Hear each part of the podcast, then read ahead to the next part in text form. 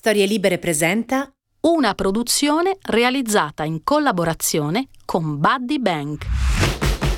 Bucarest, novembre del 1989. Una ragazza di 28 anni con l'aria triste e l'aspetto dimesso viene pizzicata da un controllore su un autobus senza il biglietto. Lui sta per farle la multa, lei lo guarda e quasi scusandosi gli dice Ma io sono Nadia come se bastasse quel nome a riportarla indietro nel tempo, quando era l'eroina di un'intera nazione. Il controllore, a metà tra l'infastidito e l'intenerito, lascia perdere e la obbliga a scendere dall'autobus e lei finalmente capisce di essere libera.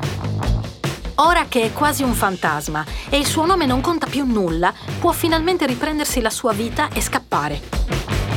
Così, la notte del 27 novembre, la ragazza cammina per sei ore da sola fino a quando raggiunge un punto concordato con un amico che la aspetta dall'altra parte del confine, in Ungheria, per aiutarla a fuggire. Qui comincia la seconda vita di Nadia Comaneci, la ragazzina che alle Olimpiadi del 1976, con il suo 10 perfetto, ha cambiato la storia diventando una delle leggende del XX secolo solo che la storia l'ha cambiata per gli altri, trasformando la sua in un inferno. Cosa succede quando sei una fabbrica di denaro, ma il padrone della fabbrica non sei tu? Dai potere a una nazione, la fai esistere geograficamente nell'immaginario del mondo, ma non hai la libertà di intestarti ciò che tu stessa produci. Le Morgane raccontate fino ad ora hanno saputo produrre molto reddito e sono riuscite a goderne.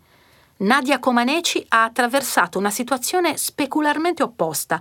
Ha permesso ad altri di avere moltissimo, mentre lei ha avuto pochissimo, o meglio, non ha avuto niente. Situazioni meno estreme di quella di Nadia vengono vissute da molte donne ogni giorno sul posto di lavoro, quando si vedono pagate a parità di mansioni meno della metà dei colleghi maschi o quando non riescono ad arrivare alle cariche apicali per il famoso soffitto di cristallo. L'indipendenza economica è chiave della libertà di una donna perché ti lascia la possibilità di scegliere, di decidere se vuoi andartene e ricostruirti. Ma cosa fai se quella possibilità non ce l'hai? Vediamo cosa ha fatto Nadia Comaneci. Benvenuti a Morgana. Sono io, l'uomo ricco. Storie di donne che non hanno avuto bisogno di sposare l'uomo con i soldi. Raccontate da me e Chiara Tagliaferri. Questa è la casa delle donne strane, diverse, scomode, controcorrente, forse antipatiche e a volte persino stronze, ma sempre libere fino in fondo di realizzare se stesse. Forse sono donne che non sposereste o non vorreste come amiche, però mettetevi l'anima in pace. Non sono mai stati questi i loro obiettivi. Vogliono piacersi, non compiacervi. Questo spazio si chiama Morgana perché le rappresenta tutte, un po' fate e molto streghe, belle e terribili insieme. Conosciamola meglio dunque, la Morgana di oggi. In lingua russa, Nadezhda, di cui Nadia è diminutivo, significa speranza ed è proprio la speranza quella che i signori Comaneci, papà meccanico e madre casalinga, ripongono nella loro bambina quando la iscrivono all'associazione sportiva Fiamma. Il nome è tutto un programma. Lo scopo del centro è quello di formare piccole atlete a diventare stelle incandescenti e Nadia, che ha tre anni, è molto contenta di questo nuovo mondo. When I entered the gym for the first time in my life, I thought I, this is the place where I could do things that uh, makes me feel good. In palestra può saltare, correre, piroettare, tutte cose che a casa non le permettono di fare. È così che prende dimestichezza con la possibilità dei suoi movimenti, ma per vedere il futuro eccezionale che l'aspetta occorre uno sguardo da veggente. Quello sguardo lo poserà su di lei Bela Caroli, un allenatore che insieme alla moglie Marta ha una scuola a Onesti, dove Nadia è nata. La prima volta che ho letto il nome dell'allenatore di Comaneci, ho pensato che il caso non è mai per caso. L'unico Bela di cui ho memoria è l'attore Bela Lugosi, che ha sovrapposto la sua esistenza a quella del vampiro più famoso del mondo, il conte Dracula. Ma Caroli è un succhiasangue decisamente più temibile del suo collega. Nel giro periodico delle scuole elementari che l'allenatore fa alla ricerca di giovani prodigi da soldare, un pomeriggio scova Nadia Comaneci intenta giocare con un'amica nel cortile e rimane ipnotizzato. Le due bambine fanno la ruota, saltano come se fossero fatte di elastici, ma una delle due, Nadia, guizza e sguscia fuori da se stessa. È prodigiosa senza saperlo, mentre sfida la legge di gravità. Any little girl that's a nice little girl is the right little girl for me. Non conosceva la paura. Racconterà anni dopo di quella bimba di sei anni con i codini. La scuola di Bela e Marta, in quanto a disciplina, fa apparire l'allenatore di Mimia Iuara, la pallavolista con le catene ai polsi che si prende pallonate in faccia come carezze, una specie di Babbo Natale. Leggenda metropolitana o meno, parecchie ex allieve hanno paragonato Bela a un sadico psicopatico che considerava le violenze fisiche e psicologiche fondamentali per temprare gli spiriti e i corpi delle atlete. Quando chi ti dovrebbe proteggere non ti vede, a te non resta che cavartela da sola. Gheorghe, il padre di Nadia, se n'è andato a vivere con un'altra donna e Stefania, la madre, non è in grado di contenere il suo dolore, figuriamoci se può occuparsi di quello della figlia. Dunque, affidarla ai due allenatori è per lei la soluzione più pratica. Nadia va a vivere nell'Accademia dei Caroli e poco importa di quello che accade lì. È per il suo bene, no? Per il suo bene mica tanto. Il cibo è poco. 8 ore di allenamenti al giorno ricompensati da 150 grammi di carne tra pranzo e cena, yogurt, verdure, ma niente pane, farina e zucchero. Le ragazze non devono prendere peso. D'altro canto, racconterà Nadia che a casa era anche peggio. Quando andava bene mangiavo due panini al giorno, non esistevano pasticcerie e nemmeno le caramelle. Facevamo la fila alle 4 del mattino, sugli scaffali solo maionese, mostarda e fagioli. A pranzo una fetta di salame, due noci, un bicchiere di latte. A dirlo adesso fa ridere, ma con Ceausescu non si scherzava. Anche l'acqua è razionata. Bela e Marta controllano le ginnaste persino sotto la doccia, per impedire loro di bere di nascosto direttamente dal getto. Avevano paura che bevessimo troppo e aumentassimo di peso. Noi aspettavamo a tirare lo sciacquone, salivamo sul water con un bicchiere in mano e bevevamo l'acqua dalla vaschetta, racconta Nadia. Che ricorda anche di come una luce accesa nel dormitorio, oltre l'orario consentito dalle regole, era sufficiente a Bela per obbligarle a correre in pigiama nella neve a notte fonda. Gli allenamenti sembrano usciti dal film Non si uccidono così anche i cavalli. Le ragazze ripetono fino a 15 volte di seguito la sequenza di 30 salti, compresi quelli mortali, per perfezionarsi ancora e ancora. Certo è che Nadia non si diverte più. E perdere il divertimento a sei anni è un po' prestino, ma in cambio inizia sistematicamente a vincere qualsiasi cosa si possa vincere. Nel 1969, a otto anni, partecipa ai campionati rumeni e si piazza tredicesima. L'anno successivo, nella sua prima competizione nazionale a squadre, cade dalla trave, ma porta a termine con determinazione l'esibizione e la sua squadra riesce comunque a vincere. Poi Nadia non cade più. Scala le classifiche e fa incetta di medaglie d'oro, sino ad arrivare a Montréal, in Canada, per le Olimpiadi del 1976.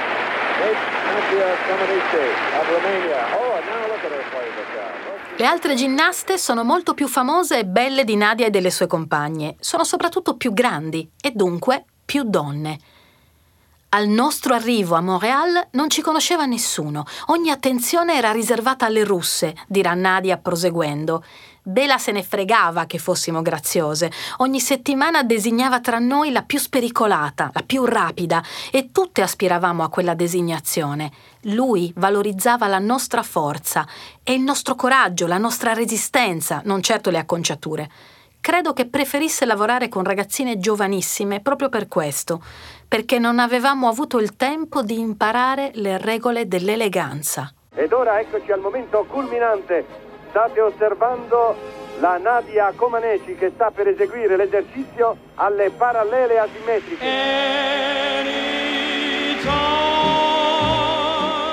Il corpo di Comaneci è funzionale alla vittoria, non serve per ammaliare. È un marchio politico da sventolare in un'epoca in cui gli sportivi vengono utilizzati come potenti strumenti di propaganda.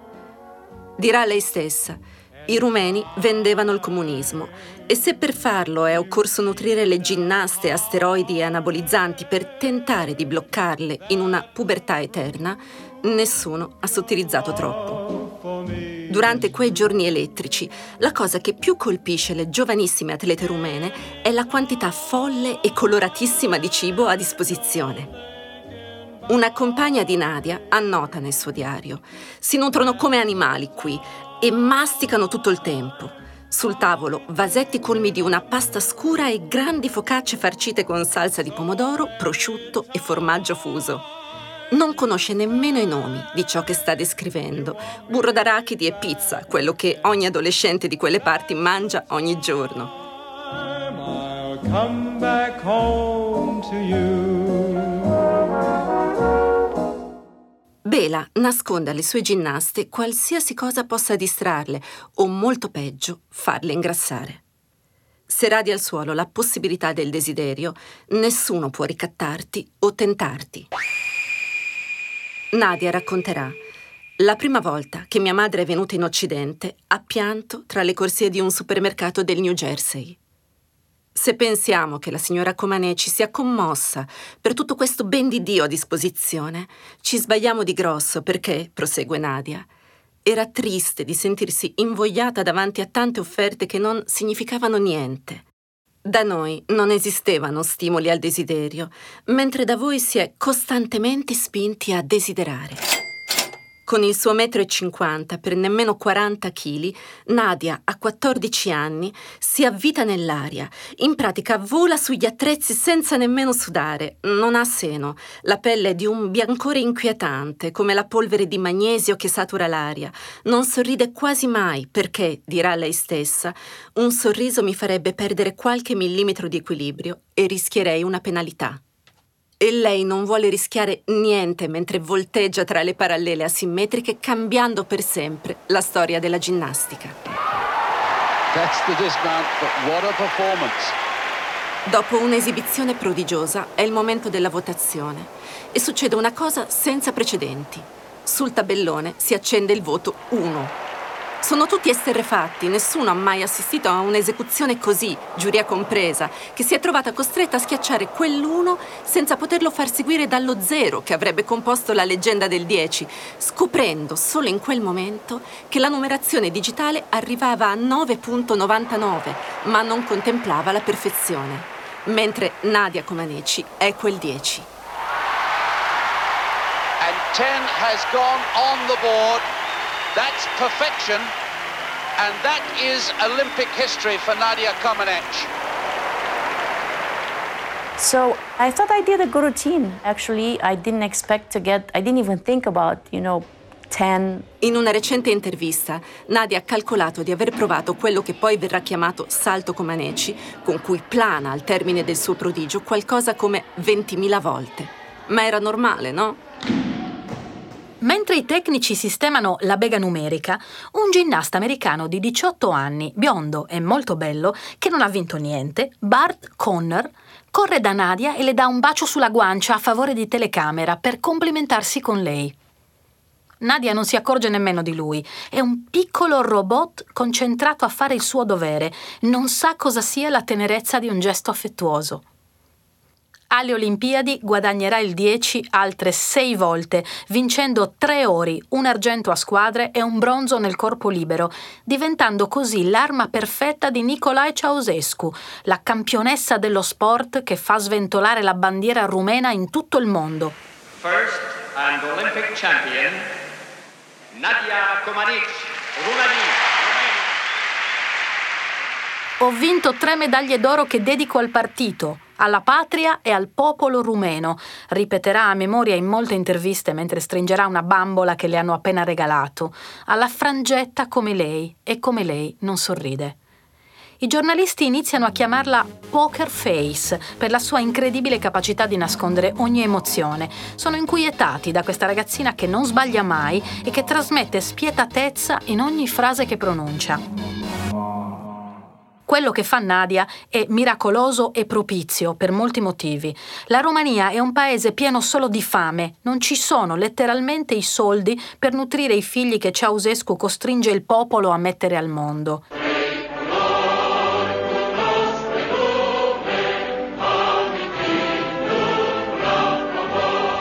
Da quando è salito al potere nel 1967 ha emanato un decreto che vieta l'aborto. Nel comunismo non ci sono motivi religiosi per farlo, quanto piuttosto patriottici e produttivi.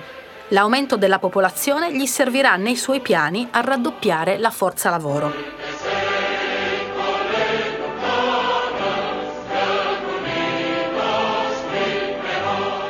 Il preambolo al decreto dice che non essere sposati è motivo di sospetto e il numero obbligatorio di figli per donna è 5. Il tentato aborto sarà punito con il carcere e le donne che si rifiutano di avere figli saranno anch'esse passibili di detenzione. Impossibile procurarsi i preservativi e il risultato è che muoiono migliaia di donne a causa degli aborti clandestini, così come migliaia di famiglie indigenti sono costrette ad abbandonare i figli in orfanatrofi che garantiscono loro solo malnutrizione, abusi e spesso la morte. La repressione violenta di ogni tipo di dissenso è la base della sua politica si fa chiamare il condottiero e va in giro brandendo uno scettro, padrone di una nazione portata allo stremo per ottenere l'indipendenza economica che lui agogna. Nadia è la campagna pubblicitaria perfetta del dittatore tiranno. Se lui è il genio dei Carpazi, lei ne diventa la fata, la bambina nata in un paese socialista e ricompensata con i più importanti titoli sportivi mondiali. I met Ceausescu one time. I'm too young to understand what's going on. It's, you know, for everybody, it's an honor to be honored by the president of the country. Ceausescu le conferisce il titolo di eroe del lavoro socialista e ogni mattina, quando lei entra in palestra per i consueti allenamenti, Bela la accoglie dicendo Ecco la nostra vacca sacra e decorata. La vacca sacra ha appena spalancato la porta che la condurrà dritta all'inferno. Il figlio prediletto di Ceausescu, Nicu, detto il principe, 11 anni più grande di Nadia, la sceglie come nuovo balocco e ciò che il principe vuole, il principe ha. Giocatore d'azzardo, gran bevitore e famoso principalmente per gli abusi sulle donne che hanno la sfortuna di diventare l'oggetto del suo desiderio, Niku prende Nadia come sua amante bambina, praticando su di lei ogni tipo di violenza. Spesso, se andiamo a cercare il guasto nelle vite di chi distrugge quella degli altri, troviamo sempre chi per primo ha generato l'orrore. Qui, come in molti casi, si tratta della madre, Elena, una che ha delle soluzioni un po' drastiche a ciò che per lei costituisce un problema. Non le piace la donna che Niku ha scelto e che sarà il suo primo e unico grandissimo amore, la fa rapire dai servizi segreti e la costringe ad abortire il figlio che aspetta da lui. Quando Niku, devastato, prova a scegliere un'altra ragazza, di nuovo Elena interviene, ritenendo che non sia all'altezza e si sbarazza di lei facendola spedire in Italia. Su Nadia non ha nulla da eccepire. La piccola soldatessa è perfetta per il figlio e noi rivalutiamo all'istante ogni suocera su questa terra. Nadia, allontanata dalla famiglia, viene rinchiusa in un palazzo in cui vive sola, piantonata giorno e notte dalle guardie di Niku e con la possibilità di uscire solo dopo aver ricevuto il permesso di quest'ultimo. Un autista la piazza su una Bentley e la porta dove il principe dice L'unico modo che ha per salvarsi, pensa, è mettersi fuori gioco. Così si autoboicotta e lo fa nel modo più semplice, con il cibo. Mangia moltissimo, ingrassa. In questo modo sarà troppo pesante per saltare e avvitarsi come prima. Ma il regime la obbliga a tornare in forma per continuare a gareggiare e Nadia riprende a piroettare. Vince sempre, ma non come prima. It looks like it most certainly has happened. Nadia Comaneci completely coming apart on the uneven bars where she thrilled the world in Montreal. Well, she doesn't seem to be as motivated, and she also, the weight on the bars, uh, on your arms, it's just too much for her, I think. Well, it comes as major news in the sports world when Nadia Comaneci can get only a 9.25. Ai mondiali del 1978 ha i capelli corti, è parecchio più alta e il suo corpo è diventato morbido, più simile a quello delle altre ginnaste. Torna a casa con un oro alla trave e l'argento nel volteggio. Nel concorso generale a squadre porta la sua sul gradino più alto del podio, mentre nel generale individuale scende per la prima volta. Alle Olimpiadi di Mosca del 1980 alterna ori e argenti. A half hour after her beam exercise, Nadja ma alla prova individuale, con tutti gli attrezzi, i giudici, dopo un verdetto finale che impiegano più di 25 minuti a formulare, stabiliscono per lei un secondo posto dietro alla russa Yelena Davidova. 19-year-old Elena Davidova, the new queen of women's gymnastics che gioca in casa e che ha il sostegno del regime e del pubblico. Bela urla che è una vergogna, che sono dei corrotti e probabilmente ha ragione. Nadia continuerà a vincere e perdere per alcuni anni, ma non sarà più affare di Bela. Lui e Marta decidono di disertare durante un tour che li ha portati negli Stati Uniti, dove rimangono chiedendo asilo politico nel 1981. Intanto i lividi sul corpo di Nadia e le unghie strappate aumentano in misura direttamente proporzionale ai suoi tentativi di suicidio. La ricoverano in ospedale prima per un taglio al polso, che secondo la versione ufficiale si è autoprodotta per via della fibbia metallica dei fermapolsi, poi perché ha incidentalmente bevuto della candeggina.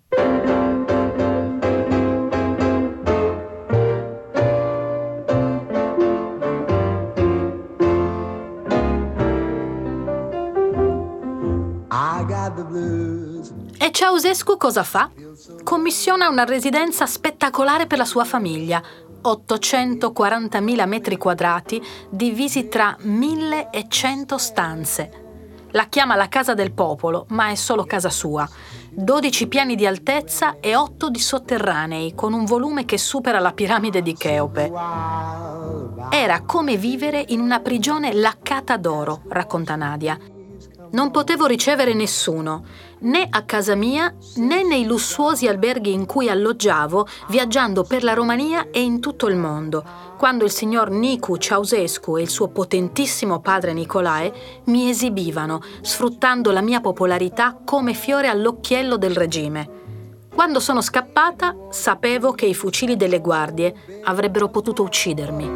Baby, won't you please come home? Certo punto Niku si stanca di lei e allenta la presa. La nuova Nadia si è mangiata la Lolita che dormiva con le sue bambole. Il paese non trova più l'incanto in lei, così la dimentica. E Nadia diventa un sulfureo ricordo della memoria. Nel 1984 smette di gareggiare e diventa allenatrice, mentre il mondo cambia sempre più velocemente il 9 novembre del 1989 crolla il muro di Berlino con un inevitabile effetto domino che dà uno scrollone ai regimi comunisti e fa vacillare anche Ceausescu. Arriviamo al giorno in cui Nadia, sull'autobus, non viene riconosciuta e trova il coraggio di scappare. Una settimana prima ha conosciuto Konstantin Panait, un massaggiatore un po' furfantello, un po' arraffone, che però le ha garantito il suo aiuto. Così la notte del 27 novembre, grazie alla complicità di una cameriera, l'unica che si dimostrerà umana con lei, Nadia si dilegua.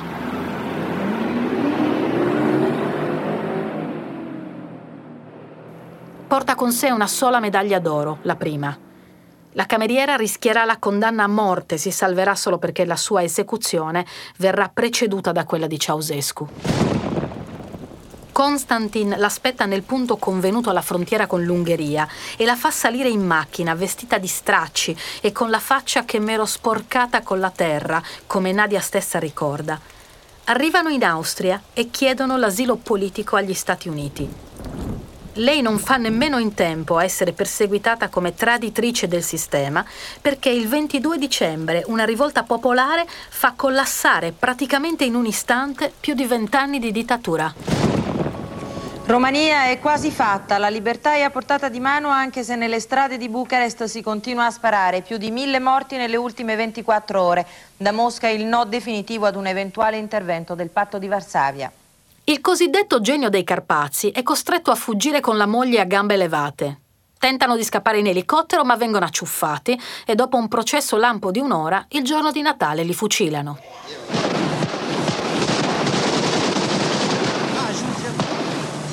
Le ultime parole di Elena, prima dei cento colpi di Kalashnikov, sono state andate tutti all'inferno. Dopo quella data, 170.000 bambini verranno ritrovati negli orfanatrofi, alcuni di loro ancora legati ai letti.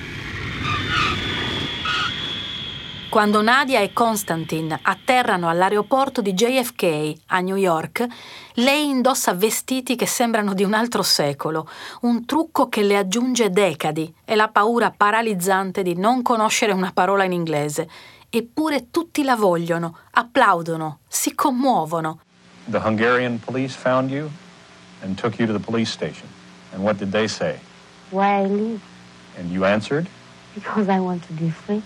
Nadia ha 27 anni e tutta l'intenzione di utilizzare quel corpo allenato per arricchire una nazione in una fonte di reddito finalmente per se stessa.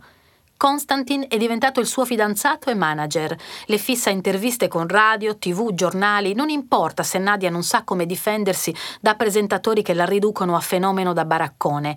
L'unica cosa che conta è guadagnare. Ma i cachet li intasca lui. Nadia fa di tutto. Sfila anche come modella per delle reti locali. Indossa abiti da sposa che le vanno sempre più stretti. Mangia tantissimo. Una cameriera della tavola calda dove lei e Constantin vanno sempre dice che ordina una bistecca alle 7 del mattino e un cocktail di gamberetti alle 11. Comaneci cambia corpo ma non sostanza. Sceglie solo ciò che conosce cioè un compagno che di nuovo diventa il suo aguzzino e si ritrova nell'ennesima relazione abusante. A chi le chiederà perché è rimasta incastrata in un altro rapporto violento, Nadia tenterà di giustificarsi. Lui minacciava di chiudermi dentro una valigia, di spedirmi in Romania e consegnarmi alla Securitate. Ma come fai a spiegare che volerti bene è quasi impossibile quando non hai mai ricevuto bene? Impiegherà un bel po' a liberarsi di lui e ci riuscirà grazie a un aiuto insperato. E Constantin se ne andrà rubando le 150.000 dollari e la sua auto. Nel 1990, ospite in uno studio televisivo, Nadia si ritrova seduta vicino a Bart Conner, il famoso ginnasta americano che le aveva schioccato quel bacio nel 1976. He is uh, an American gold medal uh, gymnast. Ladies and gentlemen, say hello to Bart Conner. Bart? Bart nel frattempo ha macinato parecchi successi vincendo a sua volta le Olimpiadi del 1984 e saputo della presenza di Nadia nel talk show ha fatto di tutto per essere invitato.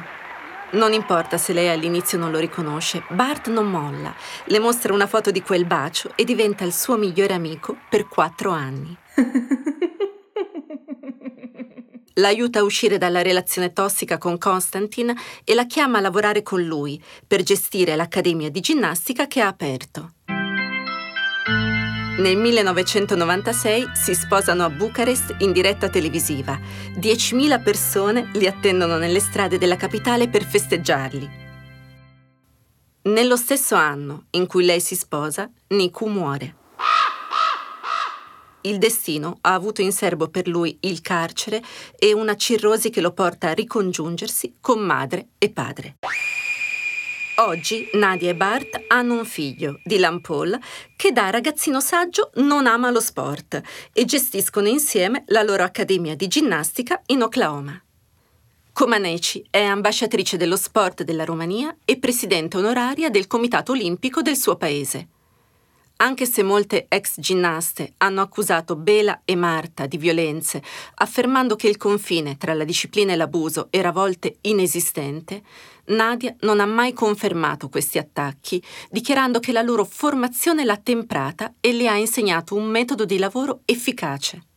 Nello sport la fame ti serve. Senza bisogno non ti arrampichi. Se nasci ricco, tante cose sono garantite, ma non l'oro olimpico. Qual è il prezzo da pagare se non riesci nemmeno a riconoscere il tuo aguzzino? Spesso i cattivi delle favole muoiono, e anche male, ma qui i cattivi sopravvivono, e bene. Dopo la fuga in America, dove ottengono asilo politico, Bela e Marta arrivano a allenare la nazionale di ginnastica femminile degli Stati Uniti. Le loro ragazze porteranno a casa 16 ori olimpici e 30 mondiali.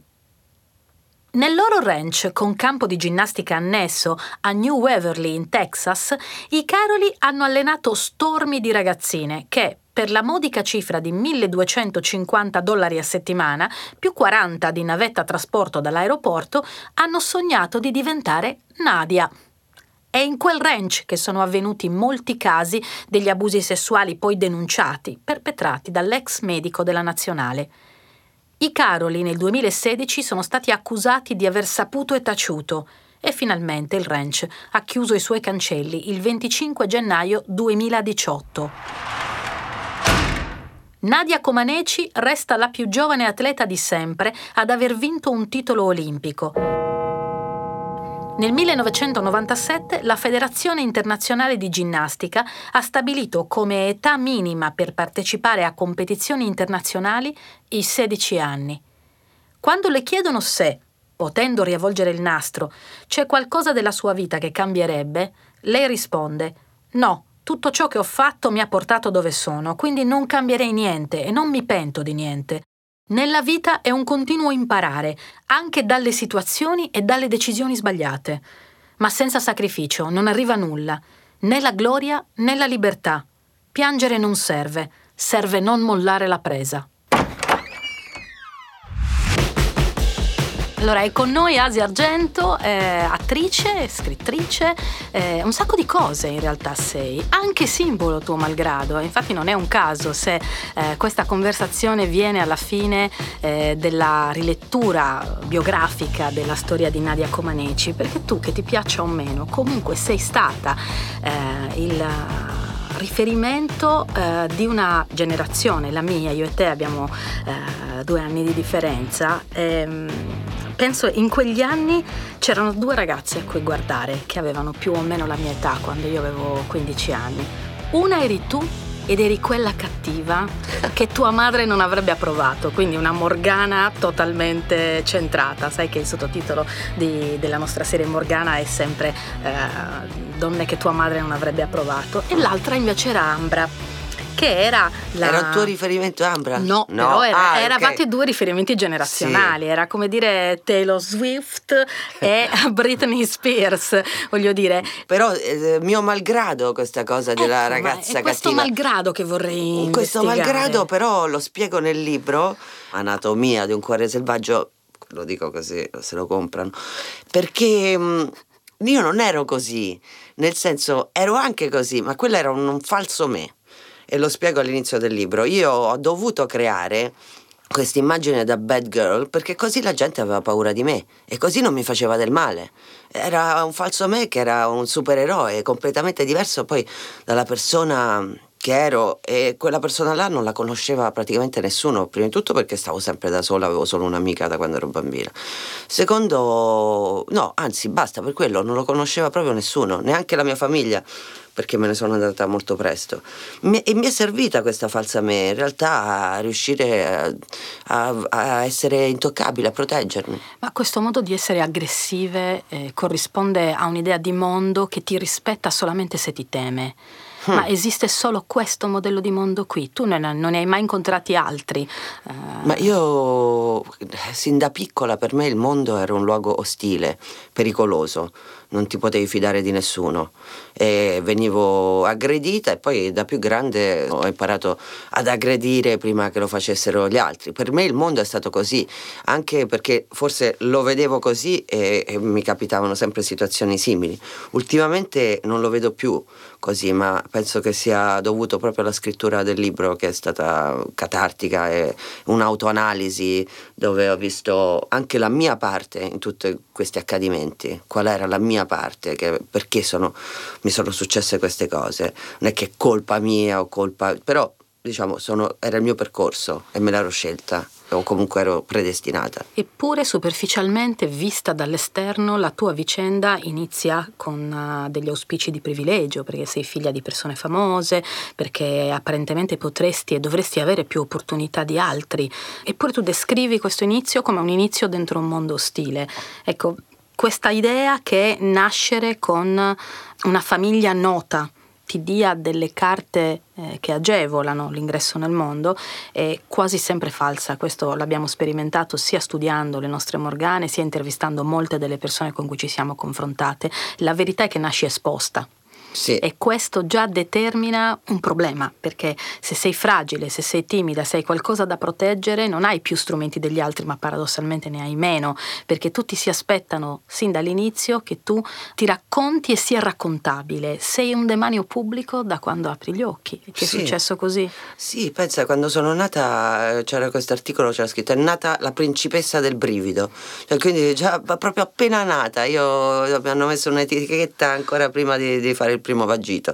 In realtà, come dici tu, eh, mi hanno sempre detto eh, se era figlia di papà, se era raccomandata e queste erano cose che davano parecchio fastidio, soprattutto perché in effetti ho dovuto fare il doppio della fatica. Sì, sicuramente magari una persona era più un regista se sentiva la figlia di Dario Argento era più interessato, però poi dovevo riuscire a farcela io, a dover dimostrare quasi il doppio che non ero figlia di papà, che non ero viziata, perché poi in realtà io non ero figlia di papà perché mio padre non c'era quasi mai quando ero piccola, lavorava sempre, poi aveva un rapporto turbolento con mia madre, quindi stava sempre in giro mai a casa e non ero viziata perché eh, cioè, è tutt'altro che viziata, anzi venivo pure picchiata e eh, maltrattata e quindi fa comodo secondo me alla gente pensare che uno cresce nell'agio così lo puoi odiare più facilmente, però non sono io, non, non sono cresciuta nell'agio, nella bambagia, sono cresciuta in un mondo, una- un cammino faticosissimo, sempre in salita, con mille zavorre dietro e anche dover nascondere chi ero, cosa subivo a casa, eh, le, le violenze, anche quello mi rendeva più difficile avere a che fare co- con gli altri, perché avevo questo segreto, lo sapeva solo la mia migliore amica Angelica, che io venivo picchiata pesantemente. E quindi questa fragilità, questa timidezza non potevo spiegare perché ero così. E quindi venivo vista come quella strana. Questo mh, forse non lo sai, ma ti accomuna moltissimo la vicenda di Nadia Comaneci, perché noi di lei ricordiamo solo quell'incredibile, straordinario esercizio da numero 10, perfetto, senza un errore, eh, che poi la rese famosa in tutto il mondo alle Olimpiadi. Ma l'infanzia di Nadia Comaneci è stata un'infanzia di estrema violenza, perché l'allenamento per arrivare a quel punto le ha letteralmente bruciato tutte le opportunità di essere bambina, cioè lei a sei anni era già stanca di fare ginnastica artistica, per dire, proprio perché le fatiche, il peso di quegli esercizi, il suo corpo è stato letteralmente plasmato. Ecco, mentre tu eh, hai titolato il tuo libro Anatomia di un cuore selvaggio, io pensavo all'anatomia del suo di corpo e a come gli adulti mettono le mani spesso sui talenti e le potenzialità di persone molto giovani, soprattutto ragazze, perché per questo all'inizio ti ho fatto un parallelo fra te e Ambra, perché eh, nella mia testa di adolescente entrambe voi eravate in mano a degli adulti. E non si capiva bene dove finisse la vostra libertà e dove cominciasse invece eh, la loro capacità di coercizione. Quanto è facile prendere una persona giovane, farne, eh, come dire, il proprio ornamento e decidere che forma deve avere per esaltare la tua. Io ci ho sempre visto una quota enorme di abuso in questo, da cui poi passi tutta l'adolescenza e la vita adulta a cercare di riscattarti e di far dimenticare che tu sei nata in mano di qualcuno che in qualche misura ha cercato di darti la sua forma. Eh, guarda, questo mi ha fatto venire i brividi. Io ho iniziato a lavorare a nove anni, ma mio padre se ne fregava di questo. Lui era abbastanza fiero, veniva a farmi una Polaroid il primo giorno di riprese. Mia madre non voleva, diceva che lei non voleva sembrare come la mamma di Brooke Shields, quelle madri che, che costringono i figli a lavorare poi per ricavarne i soldi. Ero io che avevo scelto di lavorare, ero io che non volevo essere bambina. Io, non, io mi davo, quando mi chiedevano l'età, dicevo sempre tre anni di più. Odiavo essere bambina, non vedevo l'ora di essere indipendente. Quindi, perlomeno quando lavoravo, stavo nel mondo degli adulti e mi rispettavano. E stavano zitti quando io parlavo, cioè quando recitavo durante le scene. E ero il centro dell'attenzione, era l'unico luogo dove potevo ricevere questo. Però c'era poi l'altro lato della medaglia, era, il lavoro era duro, in più non avendo i genitori sul set, io lavoravo anche 12 ore di seguito e dovevo dire agli adulti eh, sono stanca, ho lavorato troppo, dovrei lavorare sette ore, invece mi fate lavorare 12 ore perché non avevo nessuno che mi proteggeva. Allora anche là divenni la rompicoglioni, eh, anche sul set. Però ho continuato a lavorare fino a 13 anni e poi ho preso un break, ho detto per varie esperienze negative, ho detto sai che c'è, proviamo a fare l'adolescente avevo saltato completamente l'infanzia. L'adolescenza è stata una roba da matti, psichedelica, droghe, eccetera. Quindi un po' più grande, a 14 anni andavo ai rave e, e fino ai 16 anni, eh, quando ho ricominciato a lavorare, che un po' mi ha salvato, se no sarei diventata cioè, una tossica, sicuramente sarei morta ad overdose. Quindi sono molto grata al cinema, sia quando ero piccola che mi ha permesso di far finta di essere grande, non stare nel mondo dei piccoli dove non mi trovavo per niente, né per il mio vissuto né per i miei interessi, perché a me piaceva leggere, piaceva fare cose che ragazzini non, non sapevo neanche giocare. Io nel bambolo non sapevo cosa cavolo farci, quindi non guardavo i cartoni animati, ero adulta, cioè, e non so perché. Uh, questo sinceramente non te lo so dire, è stata una mia scelta volevo, perché i bambini erano indifesi, non volevo essere quella bambina indifesa. Questa cosa del lavorare per essere indipendenti e essere rispettati è il cuore di questa sequenza di Morgane, perché questa serie particolare di Morgane, che ha come sottotitolo L'uomo ricco sono io, è nata in collaborazione con Buddy Bank, che è un prodotto bancario che nasce online e si rivolge specificamente a delle persone molto giovani, le prime che guadagnano qualcosa e magari si aprono un conto e ci mettono i primi risparmi. Dopo un anno dal lancio del prodotto, la banca che ha proposto questo conto online si è resa conto che l'80% dei, dei, fruitori erano maschi, le ragazze ci ricorrevano pochissimo. Mm. E questo ovviamente ci ha fatto in, in, interrogare sul perché eh, le ragazze affidino loro, ehm, il loro reddito, la loro ricchezza a qualcun altro evidentemente, mm. o padri o fidanzati o mariti, mm. e poi queste cose te le ritrovi vent'anni dopo quando sposate hanno un conto in comune col marito che magari le mena e non si possono separare eh. perché non hanno un'indipendenza economica. Quindi ti faccio una domanda diretta sì. che nel nostro contesto viene erroneamente considerata volgare. Tu hai iniziato a lavorare piccolissima. Quello che guadagnavi dove andava? L'hai avuto? Era tuo? Sì, eh, grazie a Dio i miei genitori non me l'hanno fregato come come è successo a tantissimi bambini attori eh, che, che, ho conosciuto nella mia vita, succede sempre così. E quindi me lo mettevano nel conto, eh, in un conto mio che non potevo toccare. Poi no, da bambina, cioè da ragazzina, quando volevo qualcosa che costava tanto, mio padre mi diceva te lo compri da solo, tipo il motorino o cose del genere, i vestiti, mi compravo con, con i miei soldi. E con questi soldi a 17 anni già avevo cominciato a lavorare parecchio, quindi avevo fatto altri soldi, sono andata a vivere da sola. È molto interessante quello che dici perché su questo body bank, perché mh, è quello che cerco di insegnare a mia figlia per esempio, di essere completamente indipendente dagli uomini e è quello che sono stata io. Anzi, a me mi è andata peggio. Eh, non ho mai riuscito a trovare uno che era alla pari con me e quindi dovevo mantenerli io. Li ho mantenuti io. Meno male che ho fatto la divisione dei beni quando mi sono sposata, porca miseria tutti dei mantenuti, dei papponi, porca miseria. Io andavo a fare dei filmacci pur di mantenere questo che stava a casa e non facevo un cavolo. Ora mi sono tolto sto peso. No, perché è stato veramente allucinante. E mi dicevo, allora è questa la liberazione femminile, che io devo, cioè io lavoro mi prendo cura dei figli e mantengo pure l'uomo. Cioè, che, che razza di storia è questa? Non sono mai riuscita. Forse Anthony è stato l'unico uomo con cui non dovevo pagargli la cena. Ecco. Questa è l'obiezione, ma dipende secondo te dal fatto che gli uomini diciamo realizzati mh, hanno bisogno di avere vicino una figura da proteggere per cui cercano più difficilmente donne che stanno al loro livello, eh, di cui non devono fare i padri e tra virgolette forse anche i padroni. Brava, deve essere proprio così.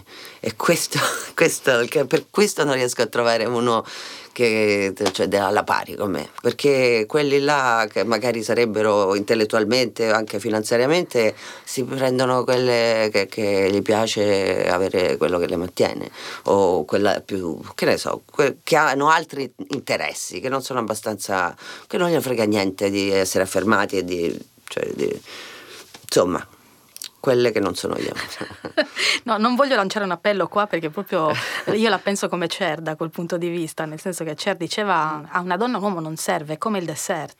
E, chi la intervistava diceva ma come come il dessert? E lei diceva ma non fraintendermi, io adoro il dessert, però è una superficialità, cioè puoi averlo o non averlo, è superfluo, non è questo, che un pranzo è un pranzo, il dessert è, eh, se c'è bene, se non c'è uguale, cioè non è che muoio. Questa me la rivendo perché è perfetta per me, io dal 2013 noi Te la giro, Anthony, sì, Anthony era perfetto perché lui viaggiava, lo vedevo tre volte l'anno per tre giorni, pochissime volte l'anno, e quindi ce la godevamo quei pochi giorni che stavamo insieme però un uomo accanto tutto il tempo, ma chi lo vuole? Ma che sei matta? Cioè, dovermi svegliare accanto uno uguale tutti i giorni?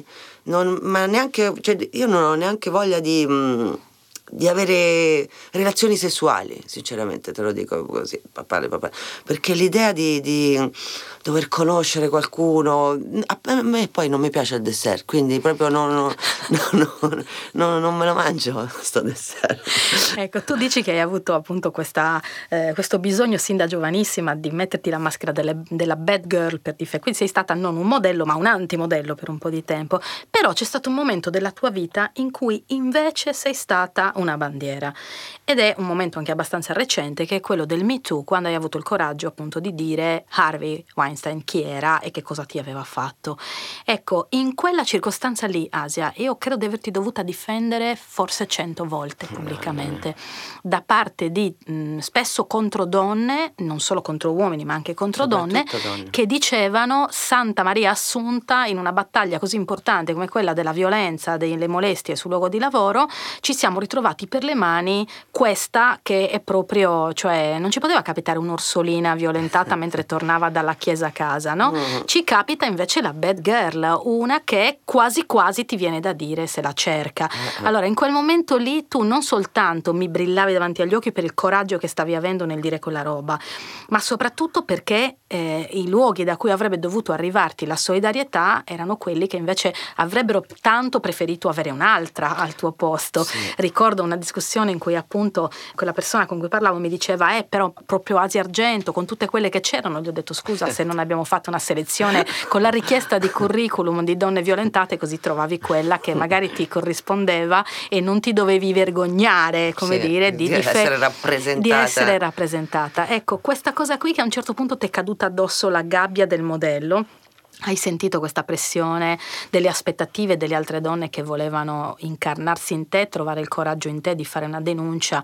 Come l'hai vissuta? Allora, da una parte proprio perché io ero l'antimodello secondo me ancora più donne, però donne diverse, eh, si potevano riconoscere in me. Certo. E anche nel racconto del mio stupro, del fatto che io poi l'ho frequentato dopo, eh, anche questo era inaccettabile, dice perché, cioè, perché lo devi frequentare? Cioè, siccome era così eh, strambo tutto il fatto che io, che, che ero la bad girl, in più lavori frequentati, tutto era inaccettabile della mia storia. Sono Però, le stesse persone che dicono alle donne che vengono eh, abusate in famiglia, vabbè, ma perché non l'hai lasciato? Certo, lo dicono rimasta? sempre, sì, questo. E non si- per- perché, perché, perché ho sentito molto il peso, eh, soprattutto, sai, in quel momento mi chiamavano, mi cercavano su- sui social e rispondevo a tutte, centinaia di vittime di altri molestatori, eh, sia nel cinema che fuori dal cinema, nella musica, è come se io avessi la chiave di qualcosa. In questo devo dire che il Me Too, anche io, funziona un po' come alcolisti anonimi,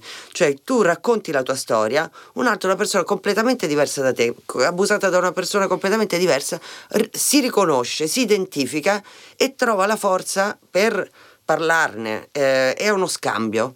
E questo era magnifico, però faticosissimo, dolorosissimo. Ho preso il dolore di tutte queste donne. Io non sono una psicologa, sono anzi una donna molto fragile che deve andare da psicologo da, da 16 anni per riuscire a allacciarmi le scarpe la mattina. Quindi di beccarmi tutto questo dolore e, e tutto questo odio è stato per me un momento uno dei più terribili. Mm, proprio ero caduta in una depressione tremenda. Mm, non avevo fatto come sempre nella vita i conti, tipo cosa può succedere se io parlo e dico questa cosa qua.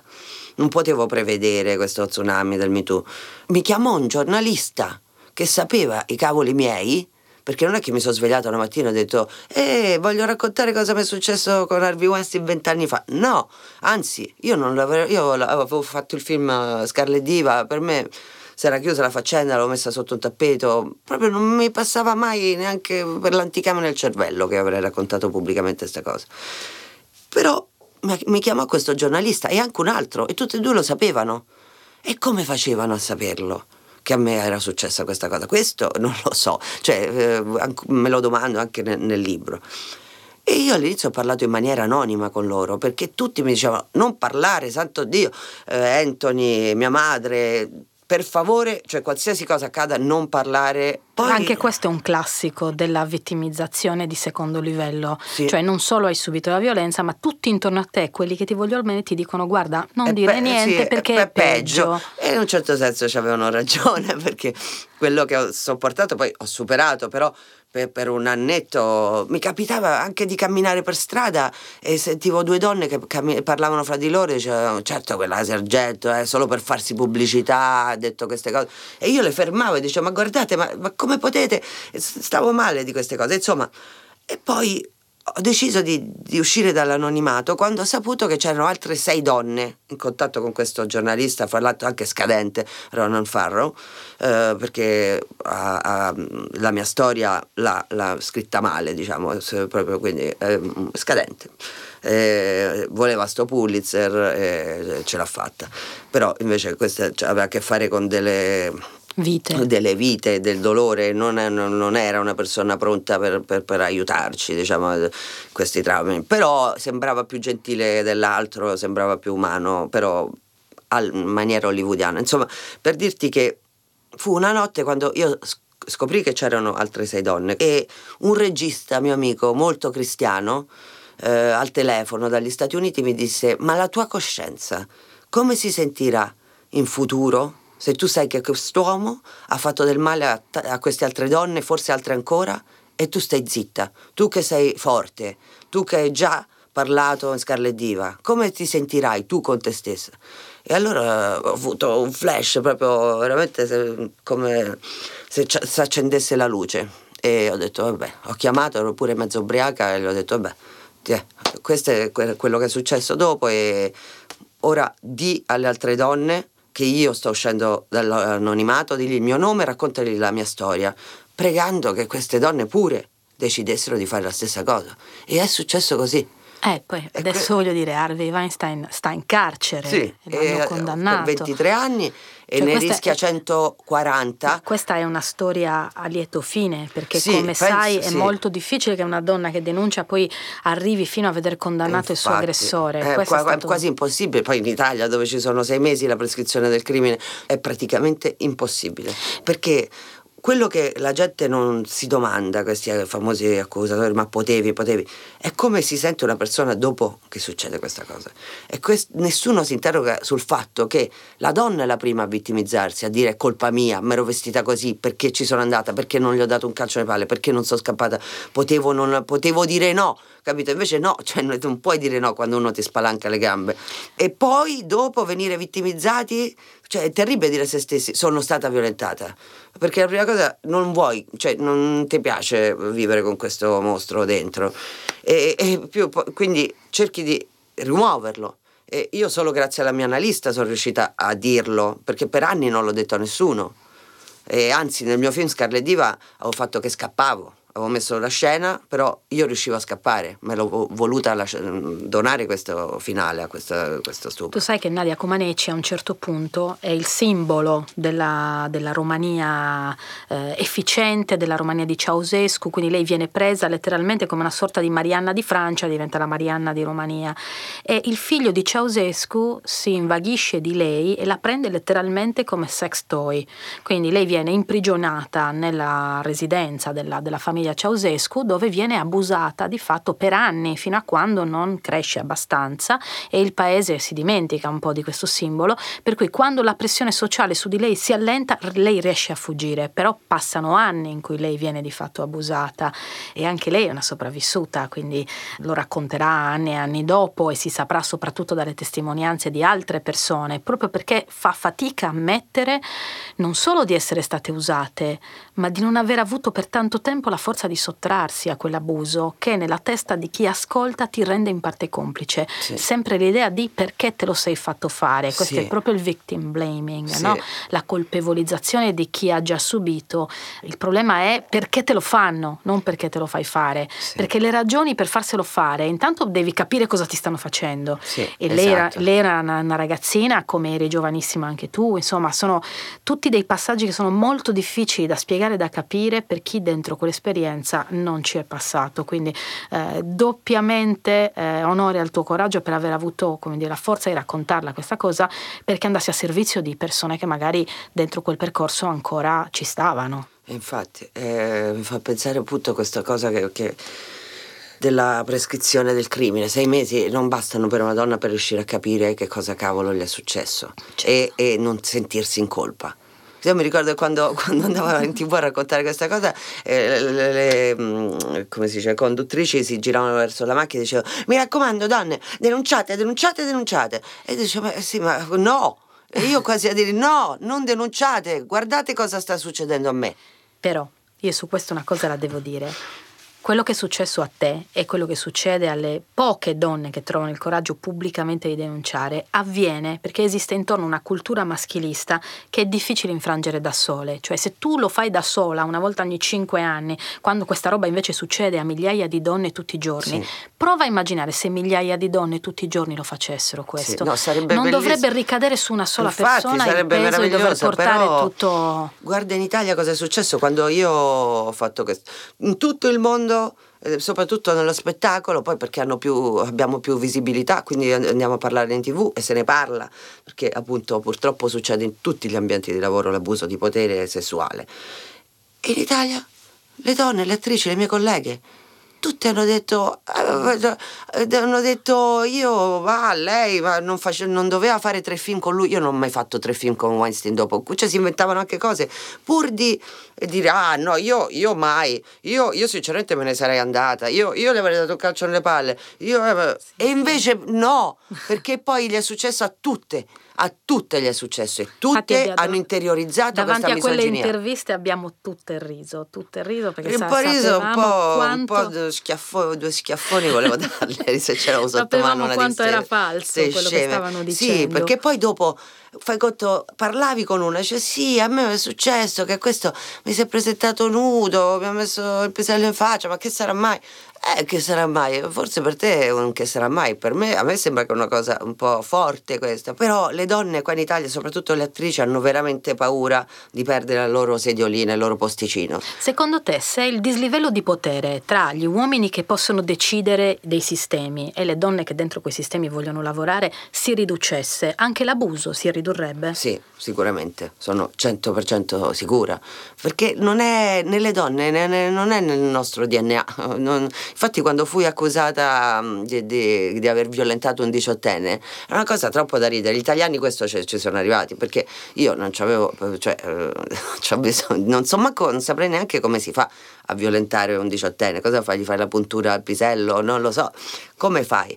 Eh, quindi questo per dirti che mm, è difficile che una donna abusi del suo potere oppure violenti un uomo. Spiegami meccanicamente come si fa a violentare un uomo. Forse sono successe queste cose. Ma ma io violentare, non- violentare no, però mi domando se... Abusare una- di potere se- per avere Se una produttrice cinematografica si trovasse nella condizione di dover decidere a quale attore far interpretare una parte importante di quelle che ti cambiano la vita, forse non avresti bisogno tu attore di essere violentato, forse penseresti che puoi, come dire, mettere in gioco il tuo corpo in quel rapporto per Eh, ottenere allora un qua si favore. è detto, allora, eh, allora però con la donna diventerebbe lo scambio sessuale che è quello che dicevano che avevo fatto io. Attenzione perché lo scambio sessuale in una condizione di dislivello di potere non ammette in realtà il pieno consenso. Certo. Cioè il pieno consenso è quando dirti di no non mi costa niente. Sì, esatto. Se mi costa qualcosa, eh, Infatti. for- non sono del tutto libera di dirti Sì, di no. è vero. È come il Infatti mi è capitato nelle, gra- vita nelle grandi questo. aziende ti fanno firmare dei contratti su questo, nel Sì. senso che il capo ufficio non può chiedere a una sottoposta di andare a bere un caffè insieme, che di per sé non è un, cioè mica ti sto proponendo di andare Sì. a, Sì. a letto con me, non ti sto proponendo questo, però se io ti dico di no al caffè, il giorno dopo cosa ne so che Mm. tu non mi carichi di un lavoro ulteriore, non mi Certo. togli una responsabilità, non scatta un meccanismo di mobbing, cioè la paura che tu possa usare il tuo potere professionale per rivalerti di quella piccola sconfitta, diciamo, Mm. relazionale o sociale è forte, per Sì. cui magari ti dico di sì anche se del caffè con te non ne ho affatto voglia. Sì, sì. Ora, quanto è libero quel Eh, beh. consenso? È vero, questo, questo è assolutamente così. E quindi, guarda, non lo so, non ho studiato sociologia, ho la terza media, però qualcosa, l'istinto mi dice che se le donne avessero le stesse posizioni di potere, 50-50, ci ci sarebbero meno abusi di potere, perché la donna di per sé è più inclusiva.